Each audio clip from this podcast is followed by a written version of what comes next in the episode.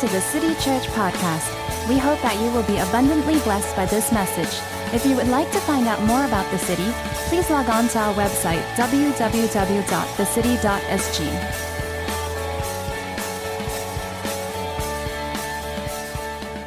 Let's turn our Bible to Nehemiah chapter 8, verse 10. And the Bible says, Then he said, Go your way, eat the fat, drink the sweet. Now, this sounds really much like a Filipino, all right? So, if you're from the Philippines, this is like a really good verse. It's true. They love fat, they love to drink the sweet and send the portions for those whom nothing is prepared. For this day is holy to our Lord. Now, most of us, when we're growing up, we thought of holiness as solemn, as quiet, as uh, we've got to be on, on our faces, crying, weeping. And now that's a proper response. But I, want, I wanted to see another, res, uh, an alternative response to God's holiness. Do not be sorrowful, for the, for the joy of the Lord is your strength. So, in other words, what Ezra was trying to tell the people of Israel when he opened up the scriptures and presented to them God's word after many years where the Bible or the scriptures in the days of the Old Testament were buried. All right, so he opened up the scriptures and the people were on their faces. It was a holy moment. But Ezra said that's a wrong reaction. That's a wrong response. Your response should not be one of sorrow, but should be one of joy. Say joy. joy. I was watching um, a YouTube video. I you know I think it's a TED Talk uh, on YouTube. Is it TED Talk YouTube? Probably, but you know uh, by the Prime Minister of Bhutan. Have you watched that TED? It's an amazing speech, amazing. And I was so inspired, and I said, wow, this prime minister can really talk. Amazing, brilliant. And so he basically talked ab- about the, the, different areas of Bhutan, uh, like the, uh, on, on, low carbon, but something that he talked, uh, that, that he spoke in that, uh, in that speech, which I thought was really inspiring, is that Bhutan came up with uh, this index called the Global Happiness Index. And of course, if you have been following the Global Happiness Index, Bhutan is probably on top. But guess where Singapore is? It's pretty low on the index. It's pretty low, you know. And so we are a very prosperous country. Well, we are one of the highest GDPs in the world, but we rank one of the lowest when it comes to happiness. Now, something is not right. Amen. Now, it could be, it might that might be a, a reflection of the general population, but within the church of Jesus Christ, we have to be a happy people. We must be joyful. Amen. Amen. The Bible says, uh, Happy are the people whose God is the Lord. And if the Lord is your God this morning, I mean, you have to be a happy person. And if you're happy and you know it, Amen. So I want to speak to you on the subject how to increase joy in your life. And I pray that the church would lead a joy revolution in this country. I pray that as you go to work tomorrow, it's a Monday, there'll be no Monday blues, there'll be Monday red. I mean, because you're all excited to meet the word Monday purple, whatever it is, but not Monday blues. I pray that as you go through the week, that your joy quotient uh, grows with you. You know, as you reflect on this message, how to increase joy in your life. Number one, you have to watch out for joy stealers. As I said, the enemy wants to rob the joy from your life, and there are joy stealers around us. And one of the joy stealers that we're confronted with almost daily is, is comparison. We compare ourselves. As Singaporeans, we compare ourselves. Why?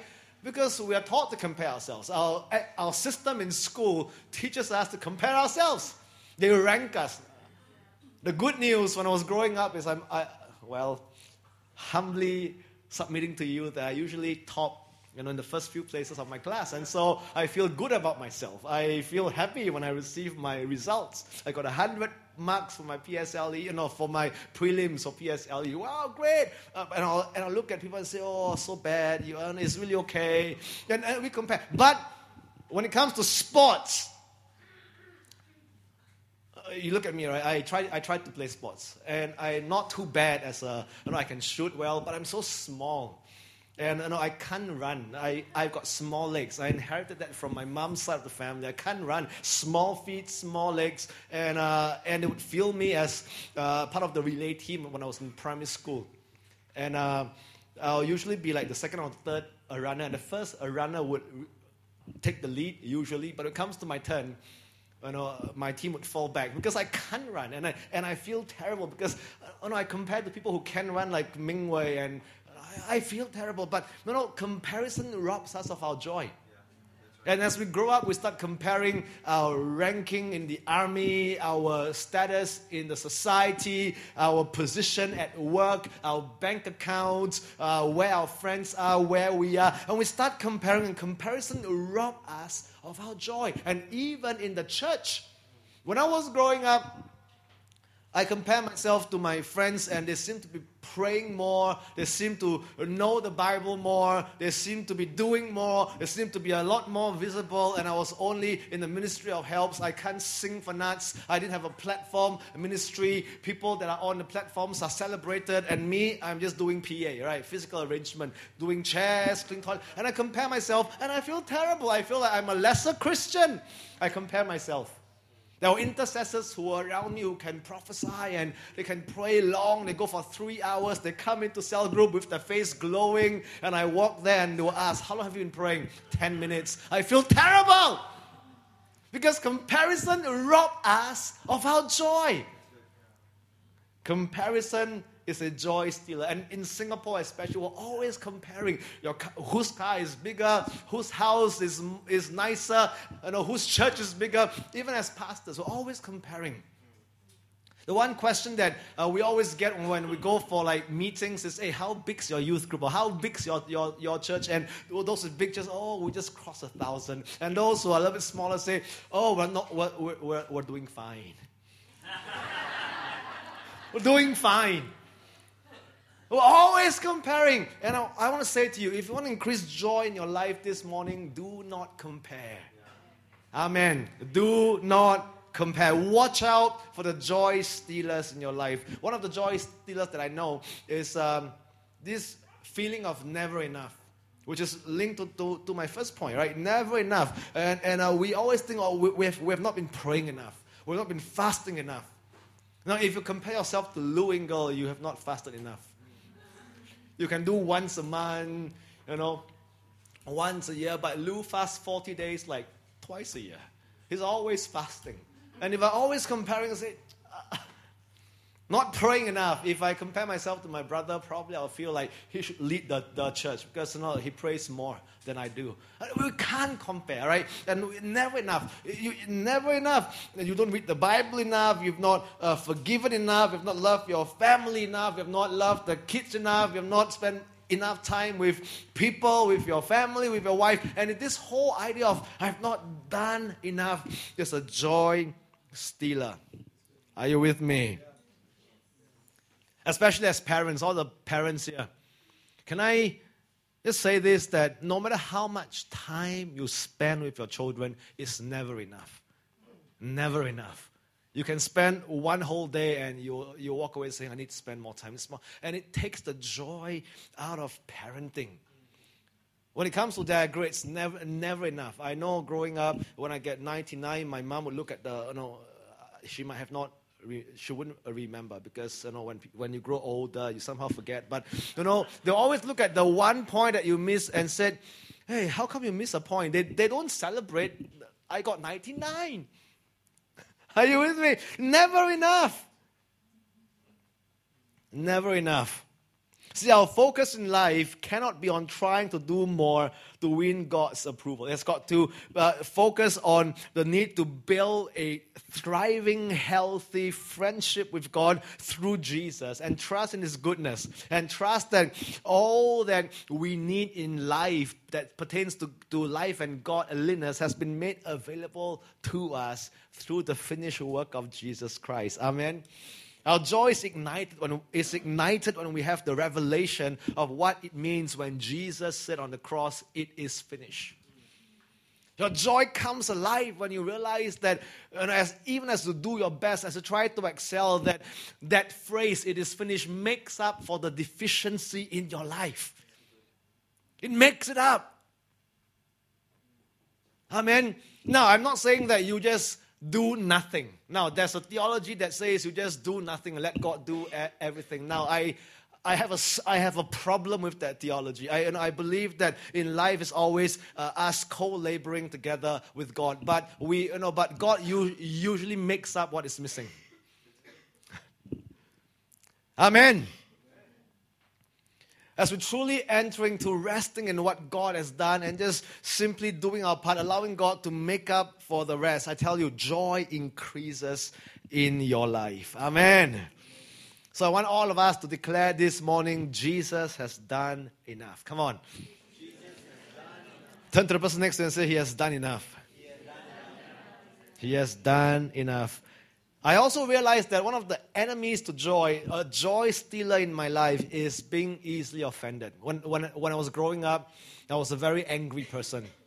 Angry. You know, if you know me when, when, when I was 12, Mingwei knew me when, when I was 12, and I was the head prefect in the school. And, you know, I'll go into classes and I'll always be upset. I'll be you know, I, I, I was 12, but I was abusing my power as a 12 years old. I, I knew what I had. And so I go into his class. He was 10, and look at him now. Uh, he has grown lots, but when he was younger, you know, he's a he, he's a little bit active. You know, and so I'll be bullying him in the class, and I'll always be angry. I'll be angry at home. I'll be angry in school. I'll be angry as a table tennis player. I'll be throwing my bat on the floor when I miss a, a, a point and changing my bats all the time. Why? Because angry, upset, offended. When people say something bad about me, I'll be upset, angry. Until I came until I came uh, across an article by a teacher of the word named Francis Frangipane. And if you have not read him, you know, he's like one of my favorite teachers of the word. Why? Because of his emphasis on maturity. I, I want to be like Jesus. Now, I, know it's not by my own strength to grow in Christ likeness, but I want to grow up in Christ. That's my, that's my goal as a young believer. And even up to now, after 25 years of walking with the Lord, I want to grow up. I want to be like Him. Maturity is my goal. I wouldn't compare myself to people. I, I wouldn't compare uh, myself uh, no, with what I don't have, but I'll compare myself to Jesus. And, and how much do I look like him, talk like him, walk like him, love like him? And so, Francis friend uh, Japan, his, his message is maturity. I, be like Christ, Christ likeness. And so I love it. And so when I was growing up, I, I came across an article written by Francis friend uh, Japan, and he entitled uh, that, art, that article, Being Unoffendable. I said, wow, that's amazing. So I read it, and it became a goal in my life. It became a prayer, a daily prayer. I said, God, I don't want to be offended. And I think I've made huge progress. I've got people talking uh, in front of me, behind me, beside me, and all kinds of comments made. I've misunderstanding, and I'm not, you know, some sometimes in relationships, I'm not the clearest uh, in my communication. So when there's misunderstanding, when there's miscom, people are offended, they're angry, talk. Well, and I tell you, friends, it's easy for us to go through life offended, right? Every day presents us opportunities for offense at work, in school, rumors, gossips, misunderstanding. You didn't understand what the person and you're offended. But I tell you, friends, we can come to a place of being unoffendable. Jesus wasn't offended. And I believe that being offended is one of the joy stealers. But we must learn at any time when there's an offense to just let it go and, and say, God, I forgive. I mean, look at Stephen when he was being stoned. I mean, he has got every reason to be angry at those who persecute him. But, friends, do you know what he, he did? He, he reflected the, the nature of Christ. He looked at those who were stoning him and, like a face of an angel glowing, he says, Father, forgive them. Isn't that amazing? Being easily offended steals us of our joy. So my, so my first point, how to increase joy in your life, friends, watch out for joy stealers. Every day they are, they are there. Your spouse, your friends, your colleagues, your classmates. Because we live in an imperfect world. Um, amen?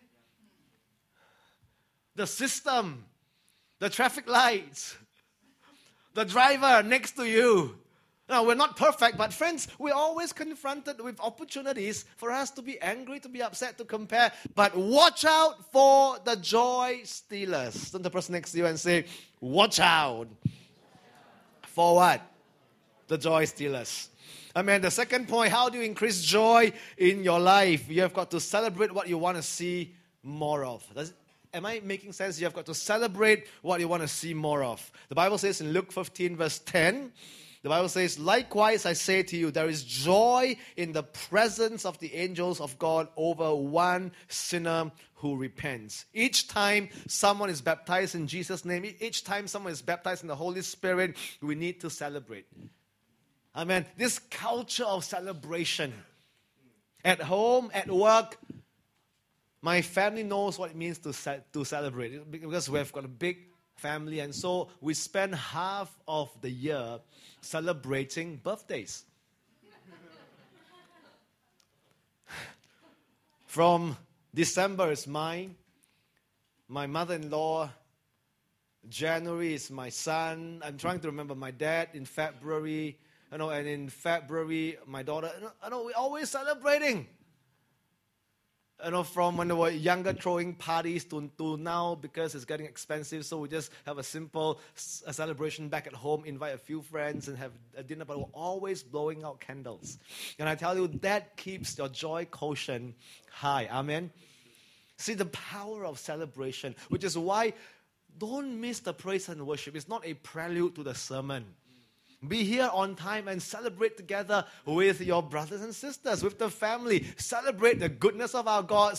Praise Him for His amazing works. Come on, we need to learn to be a people that celebrate. Amen. Amen. The culture of celebration. Celebrate what you want to see more of. If you want to see souls saved, every time when, a, when one person comes to know Christ, even in this church, there's one hand putting up. Celebrate. If you want to see more guests here, now I, I know we've got some new uh, uh, uh, newcomers here, but just let me encourage people who are part of the family here. You know, when when the MC here welcome newcomers, don't just come on, celebrate. Celebrate what you want to see more of. When you see, uh, when you hear a testimony, don't just give a, a complimentary clap. Come on, just go into a wow, jubilant celebration. Amen. Have you ever wondered why, why, why people clap so loud, scream so loud uh, when, their, when their sports, uh, favorite team in sports score a goal or, or make a shot? Do you know why? Yeah, of course they celebrate what uh, the, the player has done, but also it's, a, it's also a prophetic declaration that I want to see more of that. Amen? so, what do you want to see more of? In this church when we gather celebrate. You want to see more guests? Celebrate when they raise their hands. You want to see more prophetic words? When andre when christine when you know when i give a good word celebrate. When you want to see better preaching when i preach well come on celebrate.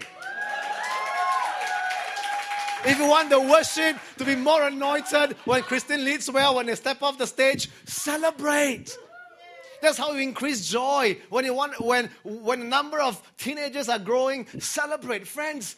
Celebration basically increases your joy quotient, and it can be part of your life, part of your culture. We can be a people that enjoy celebration. See, when I was growing up, like what the Bible uh, was saying in Nehemiah chapter 8, verse 10, now we can respond with grief. It's fine. Well, we, we are carrying God's burden. That's an appropriate response. But similarly, celebration and joy is also an appropriate response. Amen. Celebrate what we want to see more of. We have to train our eyes in this life to look at the, the goodness of God in every day life. In every you know when when you flag down a taxi and you get into a mercedes cab celebrate. It's the favor of the lord. Amen. When you get an, an upgrade when you travel uh, from coach to business class it's the favor of the lord. Celebrate. When people come to you and buy you a drink celebrate. Come on. We can have this culture of celebration. It's fun. It's happening. It's amazing. We, we, we can learn to hello more hello not hello but Raise your voice, shout a little bit more. Amen. Clap your hands a little bit more. If you're happy and you know it, clap your hands. I, exactly. That's what life must be like. We must learn to celebrate. With our children, it's the, it's the same. Can I just apply it to parents here? Celebrate. You know, they might they they've been filling all their life in Chinese parents. Hallelujah. Uh, do you have do I do I have a witness here? Or is it just my family? Maybe it's just my family. But you know when they are, when when they're always getting single digit for Chinese. Now, you might not believe that. It's, it's, it's a true story. No myth, it's not an urban legend, it's truth in my household. and when they get double digit, it might be a far off from the perfect score. Friends, my wife and I celebrate. Hallelujah. Come on. And I tell you, by celebrating, your, your kids will be thrown off guard and say, Mom, I failed. It's okay, you made huge progress. That's a 100% increase in the score from four, uh, from five to 10. You got it! Woo! Celebration, friends. It really worked. Amen. Come on. It's true. I can go on, but let's move along to point three. All right, the third way to increase joy in your life is don't talk about your problem, talk to your problem. Don't talk about your problem, talk to. Turn to the person next and say, Don't talk about your problem, talk to your problem. See, the more you talk about your problem, the more unhappy you make yourself. All right? It's a little bit like meditation. Do you, do you know worry and meditation are the same. When you worry, a problem becomes bigger. All right? You know how the power of worry works? You, you see a little growth on your finger. It might come from a knock, but as you look, as you look at it and you worry, before you know it, say, oh no, I'm dying. I've got a little and that's happening to people. A little headache, oh no, I'm dying. I, I, I mean, I know people like that. A comment from a, from a supervisor, oh no, I'll be fired. All right? And that's the power of worrying. But the flip side is true. The power of talking to your problem is don't talk about your problem, talk to your problem is don't talk about it. Just talk to it and say, Lump, be gone. Supervisor, I'm favored.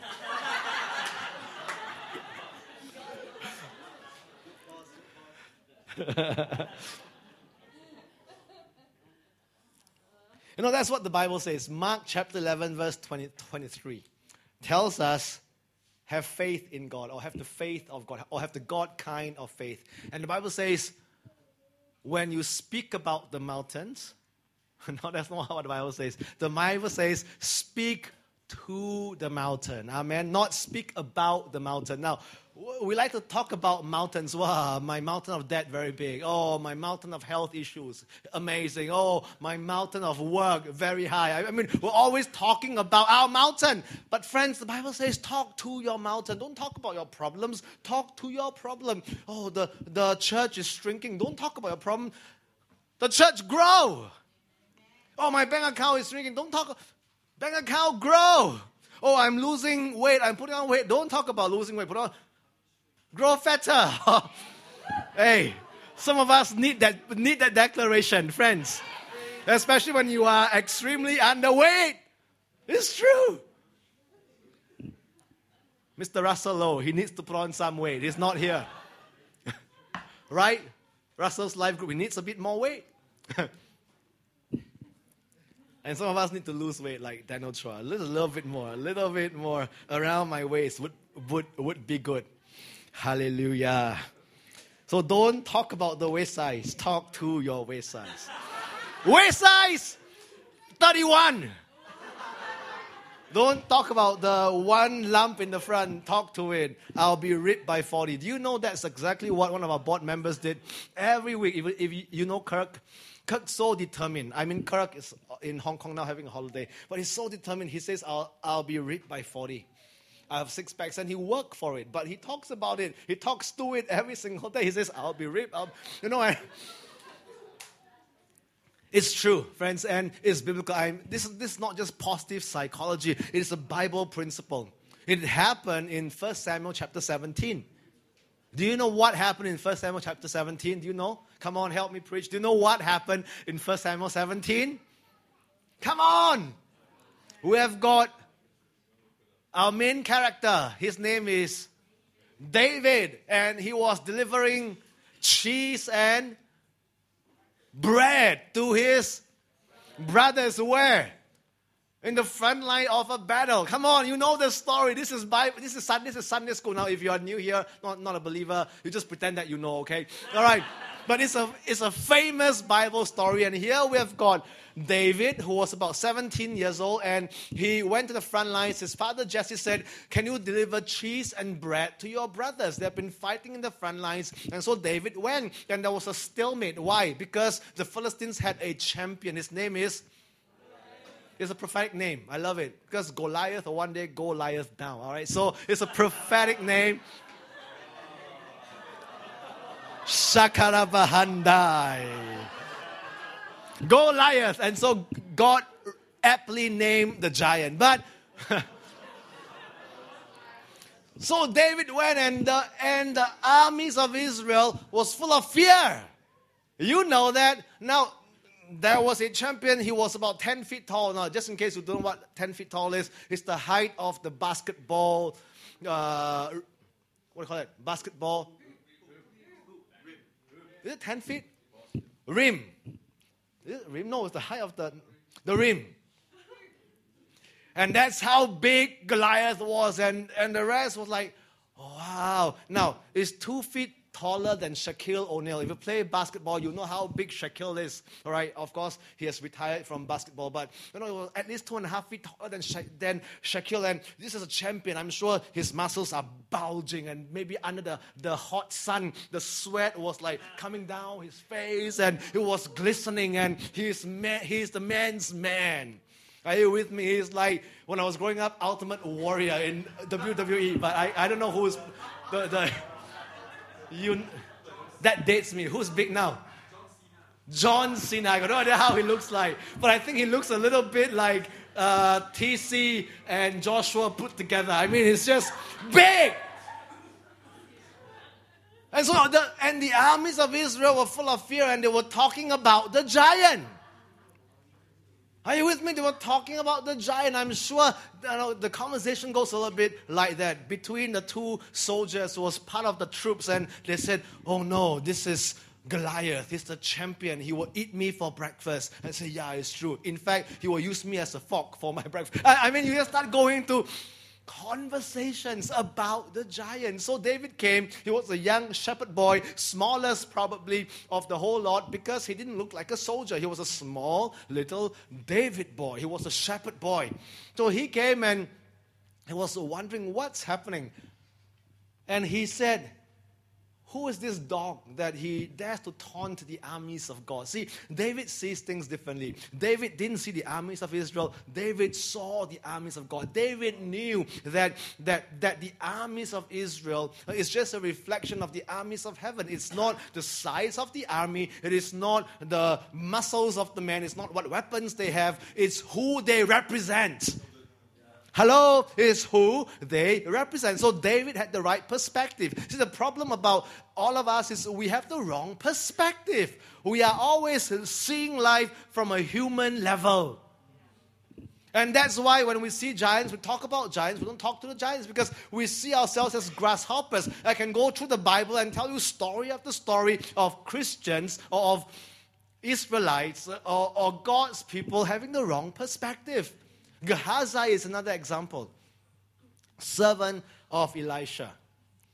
And one day they woke up in the morning, Gehazi opened the window and he saw the armies of the enemies surrounding them, and just two of them, Gehazi and the master Elisha. And he came to he came to Elisha and said, "Oh no, we're outnumbered. Of course, tens of thousands versus two of them." But Elisha wasn't faced in in the face of problem. He said, those who are with us are more than those who are against us. And Gehazi must be scratching his head, Master, either I'm blind or I'm not seeing what you are seeing.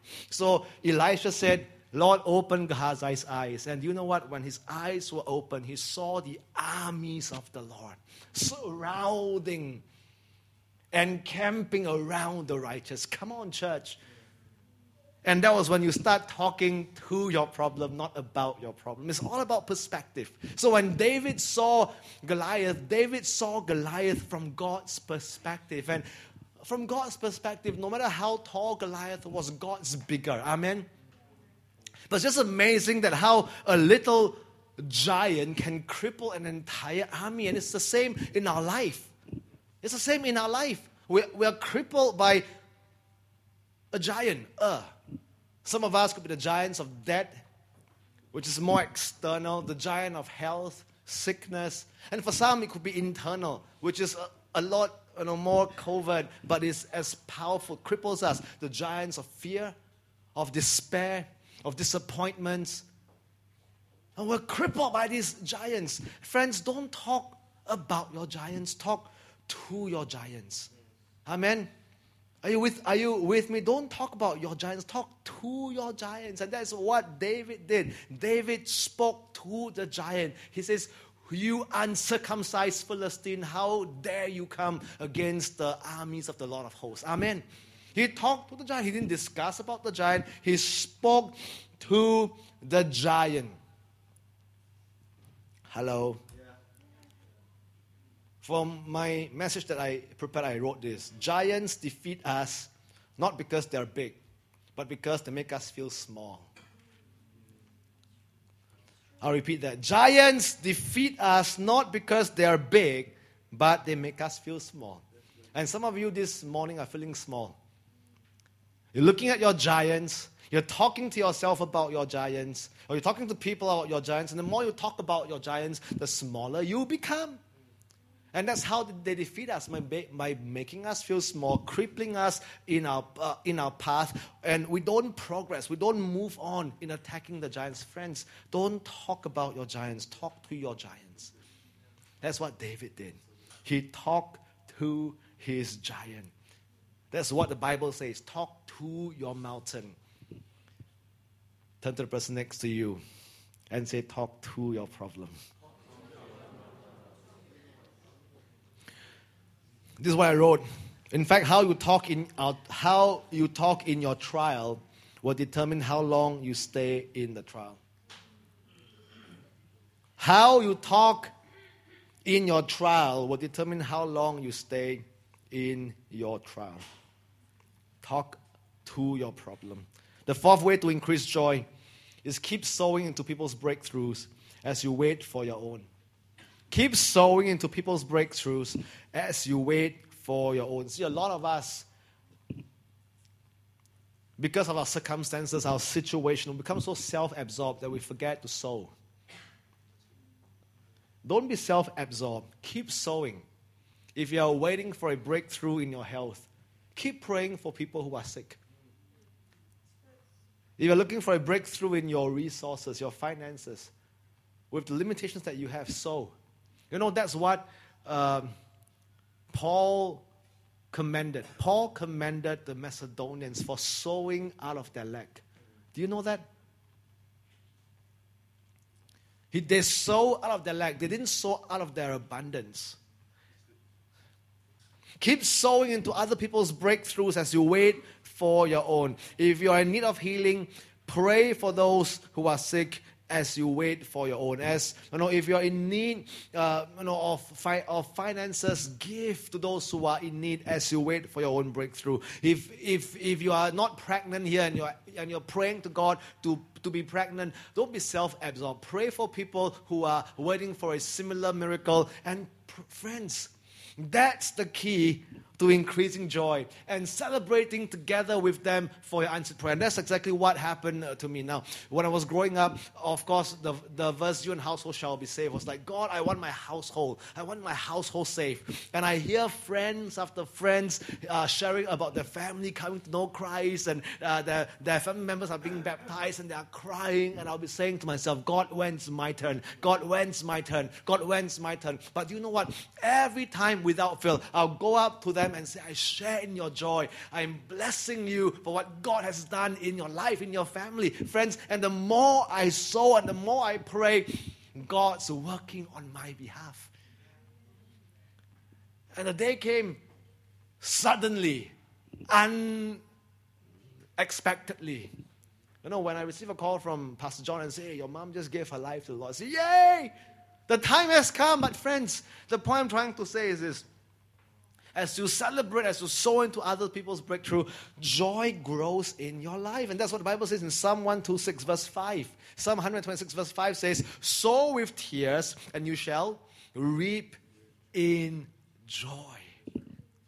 Sow with tears, and you will reap in joy.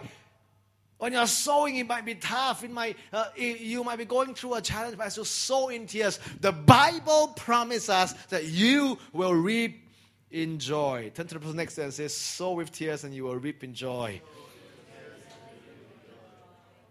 I want to close this message with my final point, and that's more than an emotion that we manage. We have to understand that joy is a substance we receive. All right, joy is a substance we receive. It's more than just an emotion. For you to walk in joy, you must, un- you must differentiate happiness and joy. Happiness is from your circumstance, but joy is from the inside. It's a substance that we receive. And I want to read Romans chapter 15 and verse 13. Can I have that verse on the screen, please? Thanks, guys, for helping me out. Romans 15, uh, Romans 15 and verse 13 says this. Romans 15, verse 13. Now may the God of hope fill you with all joy and peace in believing that you may abound in hope by the power of the Holy Spirit. Now, the same way we receive Holy Spirit, the same way we receive power from on high, the Bible tells us, and the God of hope will fill you with joy. It's a substance you can fill it. It's a bit like an empty glass and you're pouring water into the empty glass and the glass gets filled up. The glass didn't get filled up with air, the glass got filled up with the substance called water. Likewise, in your life. If you want to increase joy, you have to understand that the God of hope, your God, will fill you with joy as you just simply say, God, fill me with joy as I start the day, as I start the week. Parents, you can do that. Pray for your kids and say, Father, fill them with joy and peace. Amen. I try my best to, to, to drive uh, my teenagers to school in the morning because I enjoy that 10 minutes drive. We talk, sometimes they're tired, but I'll always say a prayer for them in the car and I'll bless them to be influencers in their school. I'll bless them with health, with wholeness. I'll bless them with joy and peace. I'll just say, God, fill them up with your Holy Spirit. Fill them up. Now, they may not feel it, but listen, as I do that, I, by an act of faith, I believe that God is honoring my prayer as the Father. All right? So well, no, yes, pray for good grades, pray for health, pray for all the usual stuff that all parents pray for. But can I suggest to you this morning, parents, that take a step beyond that? Ask God to fill them with Himself, with His substance. See, God is joy, God is peace, God is gentleness, God is meekness, God is patience. That's what the Bible says. So ask the Lord to fill them with joy, with peace, and let them overflow with the likeness and the nature of God. And I tell you, a happy child is a successful child. Parents, right?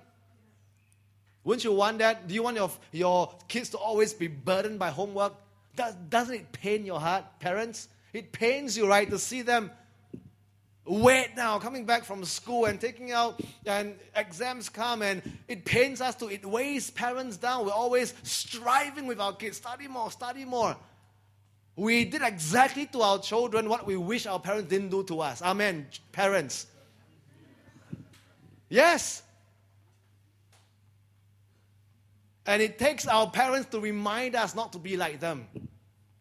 It's amazing. My dad would write to me and he would say, then what's more important is not that grades, it's you spending time because I wish I would spend more time with you and, and your brother. It's true. So learn from your parents that there were regrets in their life and now we're repeating it back to our kids because of fear, because of, because of comparison, right? Because it's never enough. It steals us of our joy and it robs us of that, of, of that joy of parenting, of seeing them grow up whole and well. And, you know, I, I, say, I say to myself, the worst day of my kids' life, you know, when, because I could look back, is when they turn seven and they go to primary one.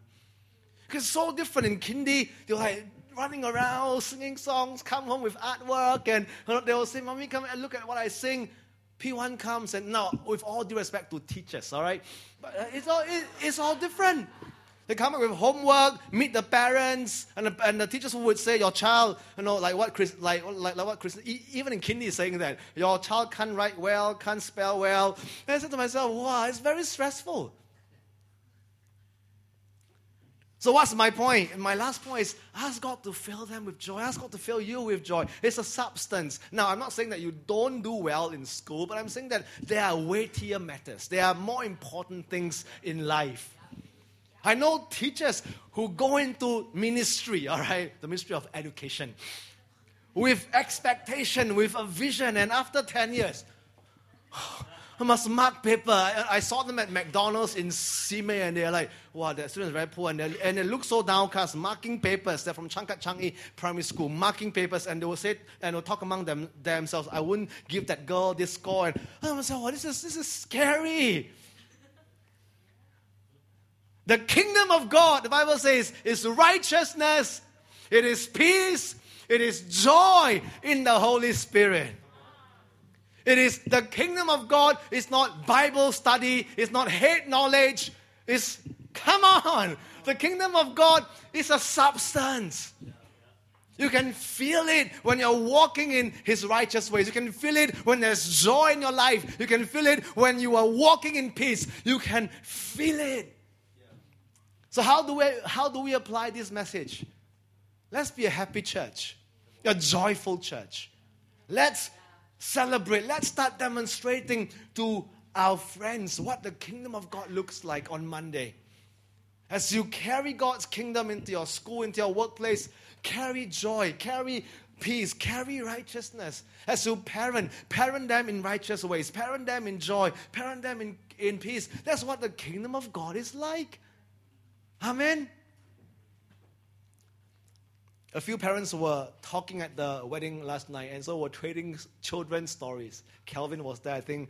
Clarence were there. They were just saying how we've given up on some of our kids in their grades and all that. But the common conclusion is this, and I think it's great. The common conclusion is, I think the, their integrity and their character is a lot more important than what is going in school. And, and it's true. Now, we're saying that to encourage ourselves because you know, we wish that they could do better. But that's the truth. That's the truth. Because then I'll say, look at some of us. We weren't A student. I didn't have a degree. I didn't have a master's. There's no PhD. Do you, do you know why I do this? Permanent hit. And I'm just kidding. There's no PhD. But I, you know, but I think we are fine. Don't you agree? I think I'm fine. I know. I think I'm walking with the Lord, you know, I, I turn out well. All right. I turn out well. Mingwei turns out well. Hallelujah. I was telling him them how much we have known since he was 10. He was a little bit active as a young boy, but we turned out well. We turned out well. So I want to encourage the parents here. You know, I, you know, I'm just trying to apply the message in different ways, right? Parents, kids, children. Joy. And as I close, let's go back to, to the first verse. And the joy of the Lord is our strength. Do you know how to be a strong believer? Of course, those, those who know that God shall be strong. But another way of actually being strong in the Lord is when you are always full of joy. You're not comparing the size of the church, the size of your bank account, the, the, the grades that you get, but you know, you are celebrating, you are praying for another person's breakthrough, you are speaking to your problem, not, not about your problem. And when you start doing things like that, believe me, you will see yourself walking with contentment, with joy, with happiness, and before you know it, strength comes back, you see yourself being strong in God, strong in the Lord. And the enemy may throw fiery darts at you, and you realize, hey, it doesn't touch you. Gossips come, it doesn't touch you. Rumors surround, it doesn't touch you. Because you're walking in the joy of the Lord. Amen. Shall we stand? So, what's my message this morning? Let the joy of the Lord be your strength.